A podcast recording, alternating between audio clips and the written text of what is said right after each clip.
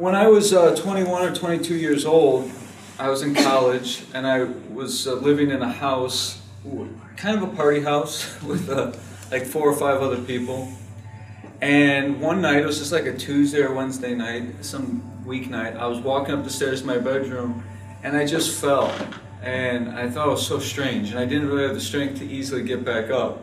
And my roommates came over and I'm like, and they're like, "Are you okay?" I'm like, "Oh yeah, I'm fine." They're like, "That's really weird. You know, you're not, you haven't been drinking or anything like that. So, you know, I think we should, we should take you to the hospital." I'm like, "No, I'm fine. I'm fine." But they, but they insisted, and we all went over to the Georgetown Medical Center, which was just down the street. So I'm like, "Okay, well, we can drive over there." And and the, the doctors said, you know, your blood pressure is 220 over 120 and they're like, you're looking at like some serious kidney failure and some serious problems here if we don't get this managed and and figure out why you know your blood pressure is so high. Well, anyways, they ended up I ended up starting a medication for hypertension at like 22 years old, and I didn't like it because it had a lot of side effects I didn't like. So I took the the uh, atenolol or whatever it was, uh, you know, for like a month or so, and I'm like so am I am I already starting my cardiovascular trouble? Because it was so ramp it's so rampant in my family. Both uh, both my grandparents on my mother's side, you know, died of heart attacks really young, and there was also cardiovascular disease on my dad's side. So I thought, you know what, I gotta I gotta do something. I, I want to learn more about this because it's hitting me early. Maybe maybe somehow this is this is going to change my life in a positive way. And so then I embarked on a, lifelong journey into health and eventually mindfulness and meditation. But I would say that that was a significant turning point in my life. I really started to look at my lifestyle. And I had a great doctor at, uh, at Georgetown who kept meeting with me because she was so curious why like a 22 year old was eating hypertension medication. And she asked me lots of personal questions, which at the time was not so common, 20, 20 years or whatever, to be asking people, you do this, do that. And I remember one of my doctors said, I said, well, isn't there anything I could do to reduce the medication, maybe not take the medication? And he said, no, just do it what you normally do, but if you take this, you won't have to worry about it. so I said, but I'd like you to tell me about yes. what my lifestyle is, because I'm open to changing. So I found a new doctor at, at Georgetown, and her and I worked together. She studied my diet and my alcohol intake at the time, which was pretty high in college. And I was ready, and I and I made made changes. And in a number of years, a few years, the hypertension got managed, and I never went on medication again. And and so that's why I picked this topic tonight because I spent so much time with that that I could just talk about it. I'll share with you some of the research, some of the scientific research that that I've become aware of in our field of psychology, some of the interesting studies that are going on right now, and some of the insights from meditation and mindfulness traditions around the world, and just things that I've personally practiced. But I want to emphasize that everything that I talk about tonight or that we discuss together is just perspectives. Everything I ever share in this group, I just consider to be a perspective. It is in no way saying this is what you should do or that this will even work for you. It's just sharing. It's just ideas. And I'm open to your ideas because my ideas could be wrong. But they're ultimately just ideas and just perspectives. I also treat all the scientific research that I come across as just another perspective. So everything should be treated as a clue to our health, to our um, journey into self discovery and trying to figure out the best way to live or how we can live in, in a healthier way that may contribute to our, our longevity. But there's some interesting clues that we'll, we'll talk about tonight. So I want to start by saying that in California in 1910, there was a psychologist named Dr. Terman, and he was curious about human longevity. Limited with where he could go at the time, not as easy for him to go all over the world as scientists are doing today to uncover the secrets of longevity, he decided, I will follow 1,500 kids for their whole life and I will document everything about them. But not just any kids, because if I start following like a kid who's born sick or with, with severe asthma, that's not going to tell me much about how people could live long. So he decided I will find 1,500 kids that are relatively bright and relatively healthy and normally functioning. And, and I will start to document everything I can about their life for as long as I live. This is Dr. Terman. So, how does he find out who's bright and who's healthy? Not just from one source, from teachers, parents, family members, siblings, until he feels confident that, yeah, that's a relatively bright child. And when they were open and willing to join the, the study, he started his research. And this is the most thorough investigation into the lives of Americans and what may be affecting the way people live and their longevity, why there may be premature death. And obviously, Dr. Terman couldn't live long enough to complete that study. And that's one of the fascinating aspects of this undertaking started in 1910 and he passed away in the 50s and only in the last five to ten years is this research being summarized and being examined so his successors followed it up um, and more people got involved in the 90s and then in the early part of the century when all the participants had passed away they start have been compiling and they published a book recently called the longevity project all in all, subsequent researchers found that personality does influence, at least from this perspective, the lifespan of a human being. And they did all kinds of assessments to get all kinds of data on personality. He found that among a lot of different categories of personality, one was one of the strongest predictors of longer life, and that was called conscientiousness. Conscientiousness in 1910 is something akin to mindfulness in the 21st century. So those that were more mindful or more conscientious tended to live longer on average. If you're more conscientious, you may be more self aware and you might be able to reduce the amount of stress you inflict on yourself. But the life expectancy in 1910 was 47 years. So things have changed a lot which is also to say that this study can only tell you something truthfully about longevity for someone born in 1910.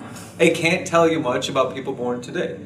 But it, again, it can give a clue. So those who read this and go, oh, so this conscientiousness will definitely lead to longer life. No, not necessarily. It would have in 1910, at least with what we knew from that study, with the data that we had, with the factors that we were aware of. Now, if you're not conscientious, enough, you may not be aware that, you know, I need some routine maintenance or I need to take care of some of my health. You may be less likely to take care of an ailment and, so on. You may be more likely to engage in what we know to be unhealthy patterns of behavior and have a more unhealthy diet and so on. So some of those things may be the factors. I have uh, brought the personality assessment, uh, something very similar to what Dr. Terman administered to the participants. So the way this assessment works, this conscientiousness scale, is there's a series of statements, and you'll need to rate the statements on a scale from 1 to 5.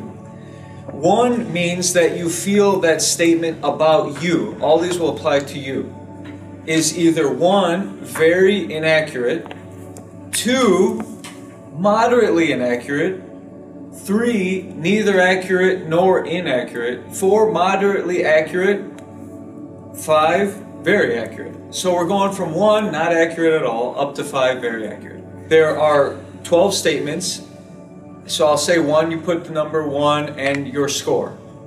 So for the first statement, I am always prepared. one, very inaccurate, up to five, very accurate. If you didn't bring a pen, don't put a five. Number two, I leave my belongings around. Number three, I actually get cold when I think of something cold. Four, I enjoy planning my work in detail. Five, I make a mess of things. Six, I get chores done right away. Seven, I have sometimes had to tell a lie. Eight, I often forget to put things back in their proper place. Nine, I like order. Ten, I shirk my duties. Anybody know what shirk means? Yes. Ward off, yeah. Push away. Number 11, I follow a schedule. And number 12, I am persistent in the accomplishment of my work and ends.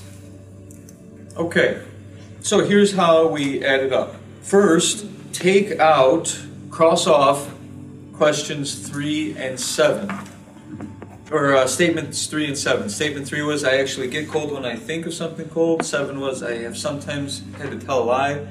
Those are filler questions just to keep people honest in their answers and not getting too obsessed with scoring high or scoring scoring low. Similarly, a number of questions will need to be reversed because when people start thinking high is good, they just naturally uh, over or over or undervalue themselves. And when Dr. Terman did this, he didn't do it with the participants, he did it with the family members and the teachers. So, if you really want to know better, you would have to give these to your spouses and kids and people. So, for, que- for statements 2, mark these 2, 5, 8, and 10. 2, 5, 8, and 10 flag. Reverse those numbers. So if you put a 1, change it to 5. 2 to 4, and 3 stays the same. And conversely, 5 to 1, 4 to 2, 3 stays the same. And now you can add up those numbers. Get a total score. You'll get a total score between 10 and 50 because there's only 10, 10 statements. If your score is bet- between 10 and 24, it's low on the conscientiousness scale. If you scored between 37 and 50, then you scored in the higher in the high portion of conscientiousness scale. So what does this mean? This means that it's something to be aware of. It's a clue. Dr. Terman, his research, when studied by the subsequent team of scientists, found that those participants who were conscientious in early part of life, in childhood, and then conscientious later in life, lived the longest. Those who were not conscientious in the early part of their life, but were conscientious later in life, that's me, they live second longest. Those who were conscientious in the beginning of life, then not conscientious later in life, they were third. And those who were not conscientious at any time in their life, they had the shortest lifespan. So, what does this mean? It means that this is malleable. And personality to some extent is malleable, but you would have to work on it. Some of these statements uh, at one time were very inaccurate for me and now are very accurate for me. If, if you saw any of my residences in college, it, you would have you know not believed it was me.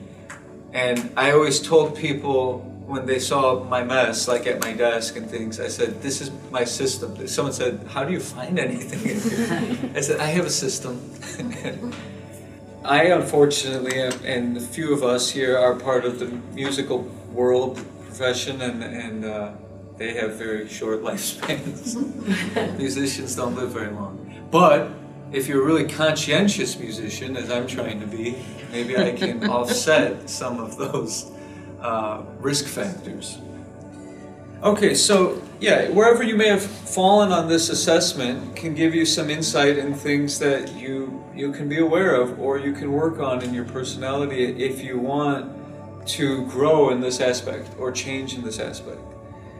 This doesn't mean that conscientious people didn't do anything fun or didn't do uh, anything that was ever out of the ordinary. It was just that they did things with purpose. There's more purpose behind the things that conscientious people do. So, yes, they're more aware of their surroundings and probably less likely to get in an accident. It didn't mean that they didn't have fun and didn't do adventurous things. It just meant that they were very aware and a lot more purposeful in their activities, in their lifestyle, in their choices and the decisions that they made for their lives. One of the strongest predictors of premature death in this study was divorce. And probably many of us here are connected to divorce in some way. So the participants whose parents were divorced lived on average five years younger or shorter than everybody else. Now, there's a lot of other factors to this, though. And although some of us may be involved in, in, that experience or have that as a risk factor in our life, that's not the be all end all to the story. But let's just process for a moment together why might that have such an impact on lifespan? There's a lot higher chance of poverty at that time uh, being raised by a single parent, and that was true. A lot of the children who grew up uh, uh, in in that situation did struggle financially. I always tell people in therapy who are dealing with divorce, parents or especially parents, that best thing they can do is to respond positively to the adversity because they're then modeling for the children how to respond in a, in a healthy way to crisis. So it's also an opportunity to show resilience and to teach resilience to be a child of divorce in the 1930s and 40s is much different being a child of divorce in the 21st century. It's much more common. Yeah. So the stigma is much less than 21st century than it would have been in the 1930s and 40s. I even know somebody who felt stigmatized because his parents weren't divorced growing up recently. Strange thought, right? But it's possible, right? Because more than 50% of first marriages end in divorce, and the rate is higher today for second and subsequent marriages. So, in all likelihood, it's getting to a point where it's more likely that the parents are divorced than not. There are some other changes that are pretty common for children after divorce. Academic performance tends to go down. Among people who, whose parents are divorced, overall they seek less education in the academic world. Why that is? Probably because when you're going through a divorce, your engagement tends to scale back.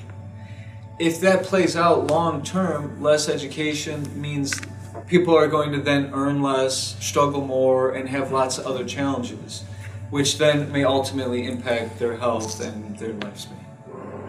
So, what to do if, if this is one of your risk factors, as it probably is for half the room, then to be mindful of it to increase your conscientiousness because among the divorced or among the children of the divorced, those who are more conscientious did better than those who were less conscientious. So there are other, always other assets that you may able, be able to uh, take advantage of. And though some of us may have that as a factor, other people have genetics, and like I said, my predisposition to cardiovascular disease was there. So I responded with a lot of conscientiousness and lifestyle change. They found that overall, people who were religiously involved tend to live slightly longer. Sense of community.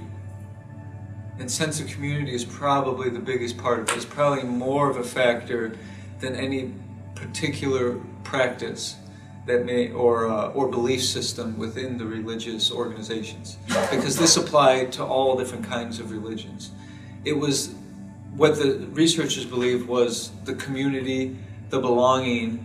You're more likely to have somebody help you if you're in a crisis if you belong to a community or a tribe or you have a wider social circle. Because those who had wider social circles lived longer also so it may not be religion per se, but some of the perks that come with belonging to a religious group.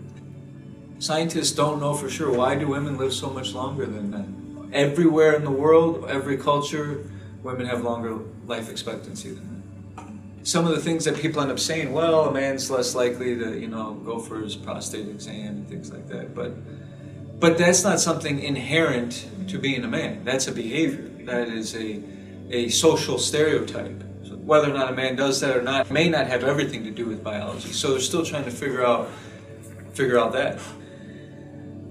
Okinawa has the highest concentration of centenarians.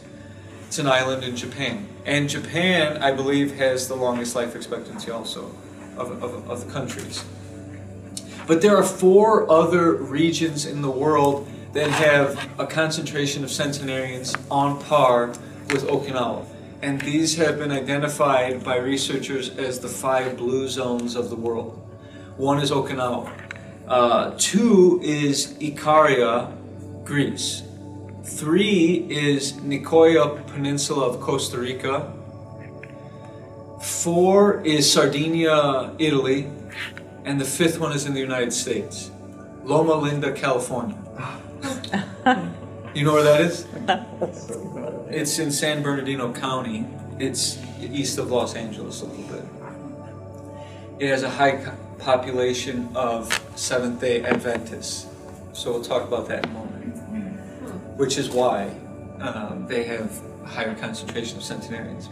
There's a specific lifestyle associated with Adventist spirituality. Why do you think Okinawa has high life expectancy?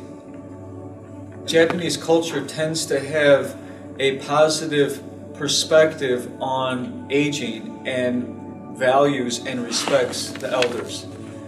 There's a, uh, a doctor named Dr. Mario Martinez that studies culture and its effect on biology. He calls it biocognition. Cultural perceptions are different all over the world. And every culture has a certain perspective on the aging process. Japan has a very positive one. But there are certain cultural perspectives that actually adversely affect our biology. For example, in, in Japan, the word for menopause is konenki, which translates to second spring or something like that. That's pretty positive. There is a word in certain countries for hot flashes in menopause, that means shame. Interestingly, the highest rates of medical complications in menopause are in those cultures. And the lowest rate is in Japan. We need to be aware of our own cultural attitudes and our cultural perspectives that we are surrounded by. What is the American perception, cultural perce- perception about aging? Is it positive? No. No. So I think we would be lying if we, most of us, if we said, yeah, I don't care about getting older and all the things that come with it. I think we're always fighting against that. We know that we don't really like that and we don't want to have that attitude toward aging, but it is also really hard to sort of separate the two because we know the society doesn't value it. The society doesn't value the elderly, right? Overall.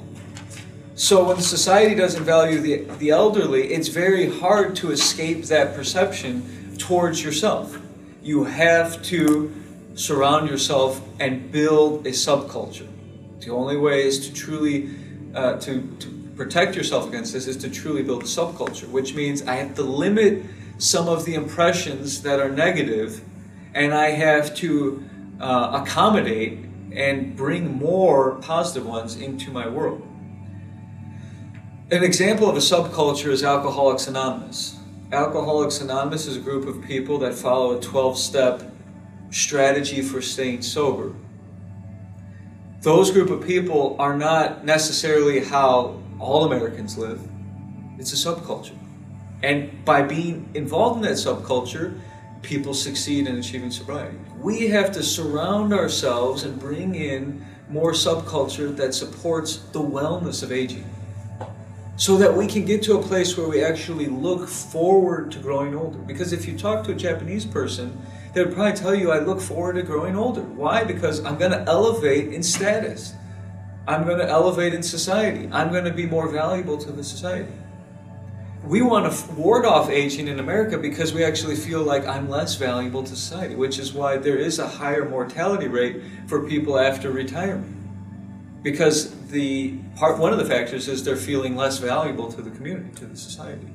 So we have to actively and conscientiously put some strategies in place to help protect ourselves from that cultural aspect.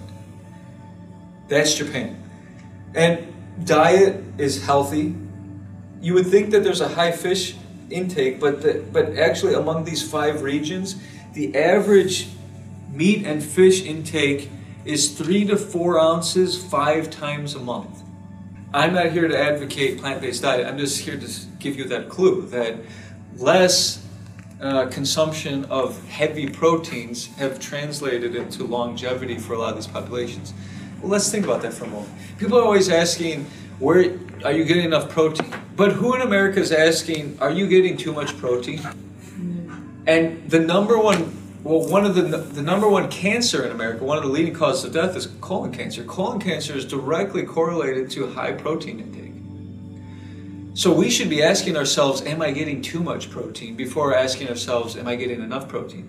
But part of our cultural perception is we're strong people and strength is protein. If you want to be strong, you need a lot of protein. And if you're going to have more plants and less less protein, less meat or heavy protein, because plants have protein too, but I'm talking about the heavy protein, then culturally we would be intimidated by that. So that's something to be aware of.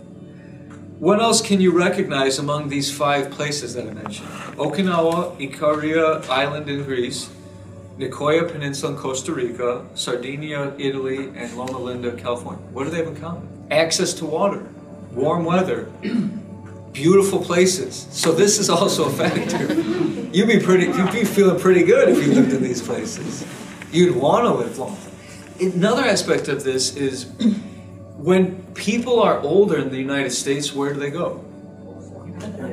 Not all the time, but but uh, it's it's a common stereotype that people go to Arizona and Florida, right? So part of this also is that if you're an older age and you're living in Chicago, not now with, with global warming, but before, that's kind of harsh. That's hard. If you slip on the sidewalk because it's icy in our traditional winters, that's going to increase your mortality that's going to increase the mortality rates.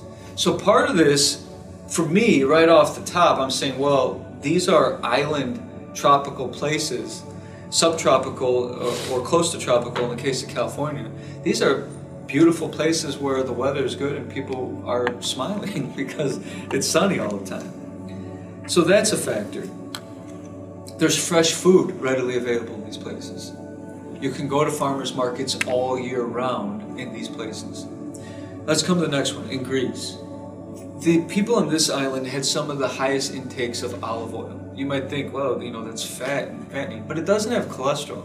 Something to keep in mind is that plants don't have cholesterol. Try to have more unrefined organic oil. Because when oil is refined, it's refined so that you can heat it up a lot. But when you heat it up a lot or or fry foods in oil, you're changing the molecular structure. And when it becomes other kinds of fats that way, it's really hard for your body to break down. Certain trans fats have been shown to require 500 degree furnaces to really start to break it down. So these sort of things are going to contribute to digestive problems long term. So olive oil is good for you, but not when it's cooked and cooked and cooked. So a tip for having your own, making your own salad dressing or your, in your own cooking put the oil on at the end in its unrefined, extra virgin, cold pressed, organic state.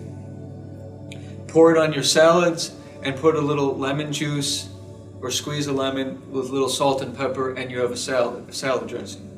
To have salad's nice, but then people pour the salad dressing and the salad dressing is filled with preservatives and artificial flavors and all kinds of uh, you know, other ingredients that we don't know what they even mean, words that we don't know how to pronounce. You'd be much better off just pouring a little olive oil on it. Nicoya Peninsula in Costa Rica. Plantains, bananas, yams, squash, corn, a lot of beans. Some eggs, uh, some cheese. Same with Italy, some cheese. In Italy, one of the strongest reason, reasons for this particular part of Italy, Sardinia, was that there is still a lot of people who, who shepherd livestock from mountains down to plains into old age. So naturally, they're more active, which means having an active lifestyle is going to contribute to good health and longevity.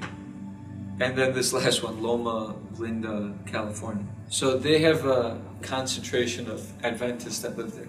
Adventists follow a certain kind of traditional biblical diet, which is lots of whole grains, beans, legumes, seeds, nuts, figs, uh, some fruits, lots of leafy greens, some salmon, some fish.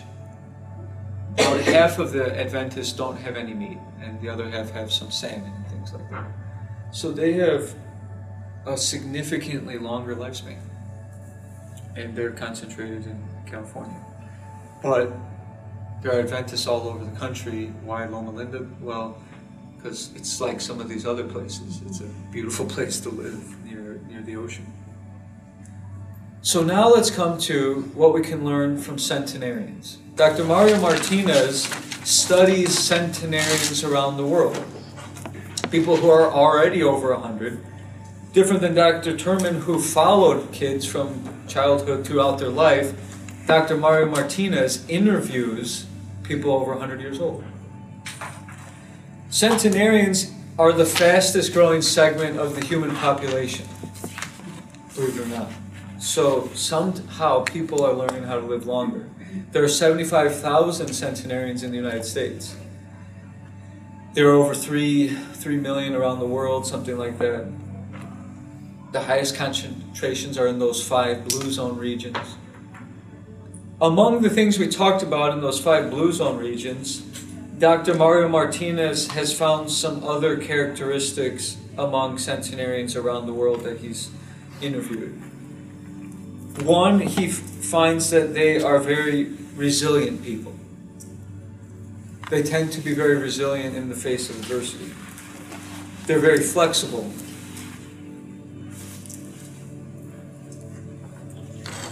Tend to be spiritual, but not necessarily very religious, but have a spiritual outlook. They tend to be creative and even into old age. When interviewing uh, one particular man, he recorded his conversation and went something like this I like your vegetable garden. Can you tell me about it? The 101 year old man says, I like it too. I like the way it's turning out, but you should come back in three or four years and see wh- where I go with this.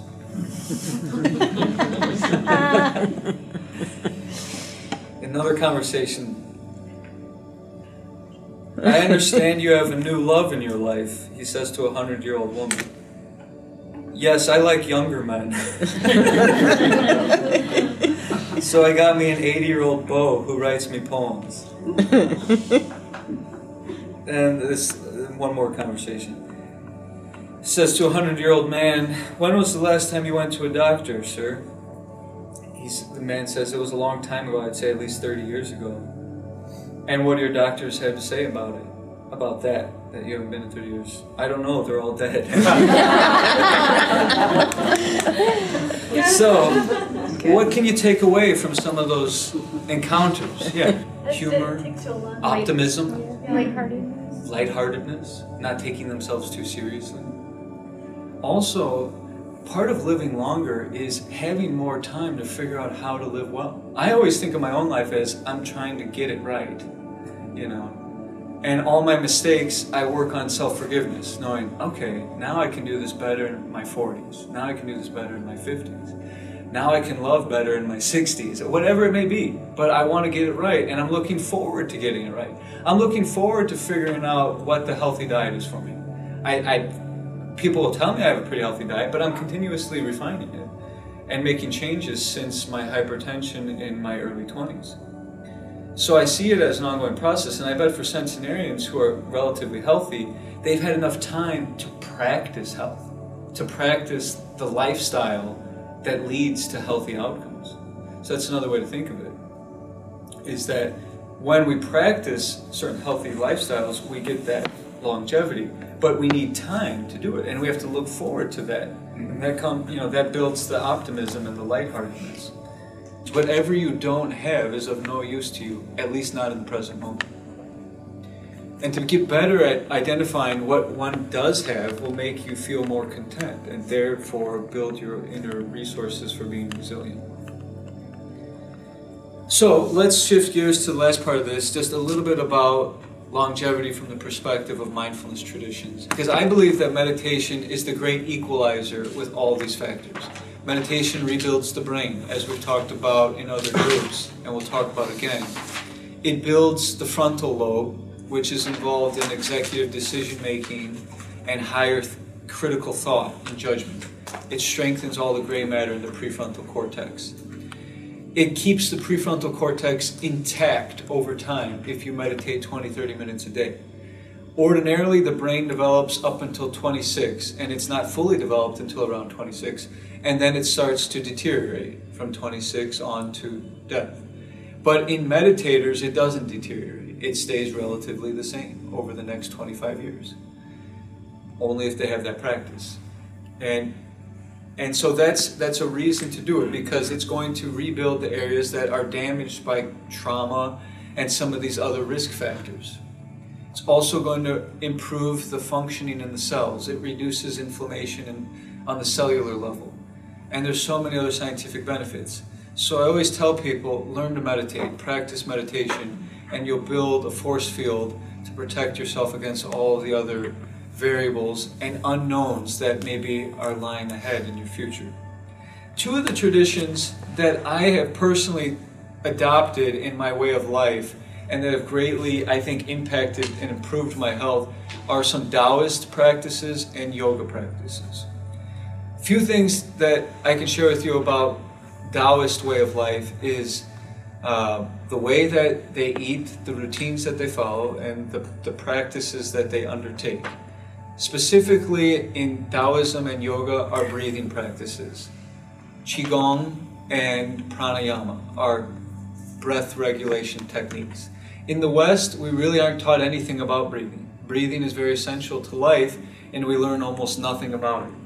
And yet, we do things with breathing just instinctively. Like if you're going to lift something, you might breathe a certain way. If you learn to play an instrument or do some other things, you get some exposure to breath control. But when we go to the bathroom, we hold our breath. When you swallow, you hold your breath. Try to swallow and breathe at the same time. Can't. But do we even know this? We don't realize some of the things that's happening. In the East, people are taught all about the breath.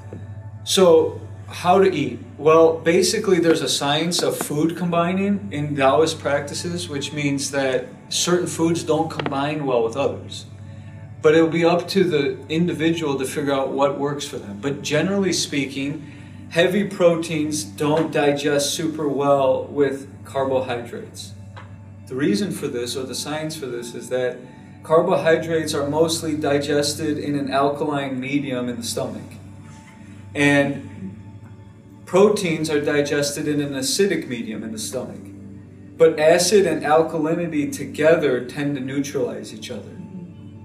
So when you're producing these different secretions, it can slow down the digestive process. Long term, it can contribute to things like colon cancer. It creates more fermentation in the stomach and more problems digestively and acid reflux and things like that. Secondly, to chew the food thoroughly, regardless of what you're eating. Gandhi used to say, drink your food, eat your beverages, meaning puree your food. Puree your food in the mouth because the stomach doesn't have teeth. If we're not mindful, we tend to swallow too soon, which means that larger particles of food go in the stomach, then your body produces more acid. Long term, that's not so healthy, and long term, that can contribute to digestive problems. When you do that, more saliva is released in the mouth. The saliva has enzymes that help to break down the food. Is it healthy to drink a bunch of water after you eat? It's a common practice. What do you think? Not really. Why not? Well, if I've just finished my meal and then I pour a cup of water on the acid, what am I doing? Diluting it. So it's not so healthy to drink a glass of water routinely as many people do when they go out to eat. It's okay to drink drink it before because it's going to flow right through your system. It will also give a sensation of uh, already having some portion inside you. It will reduce your intake.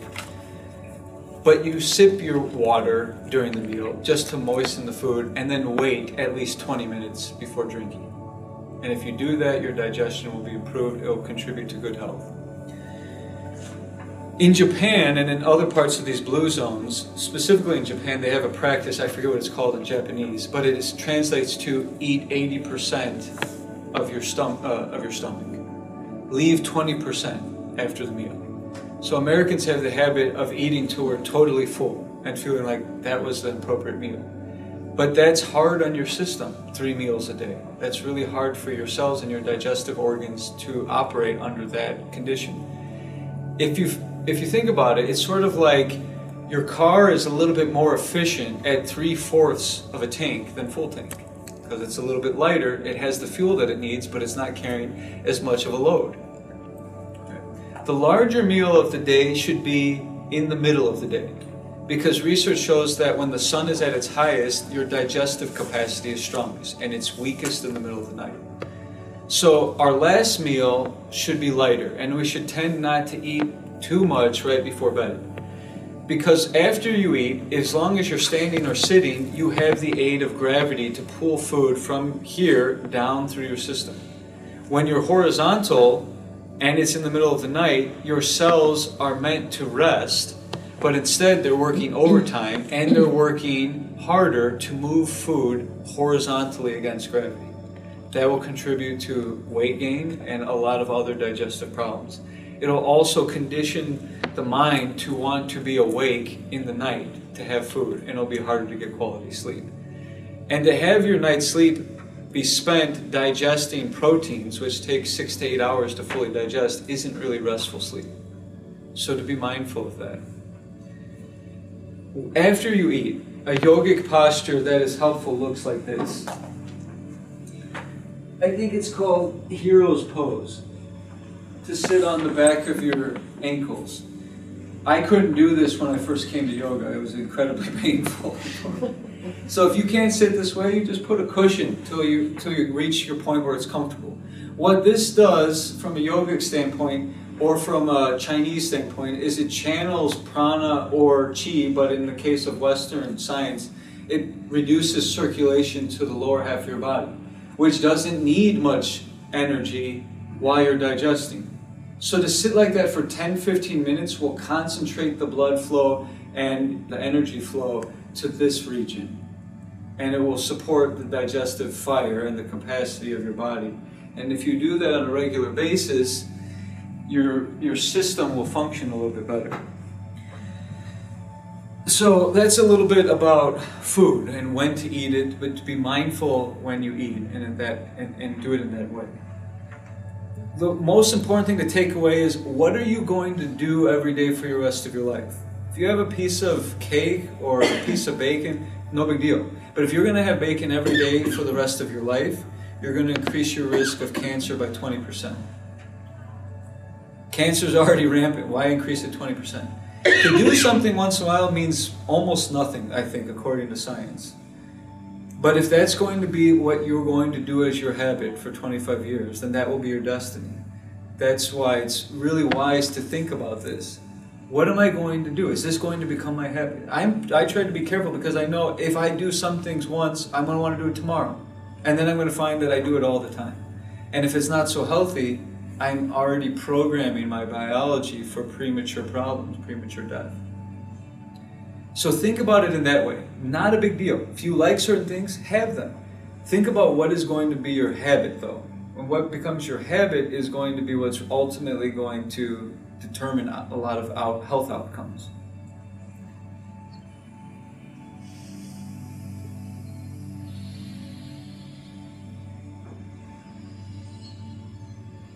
the life force is lost in this philosophy by talking like I'm doing. So I'm getting tired and drained from speaking for 90 minutes. But but to do things purposefully, not a big deal.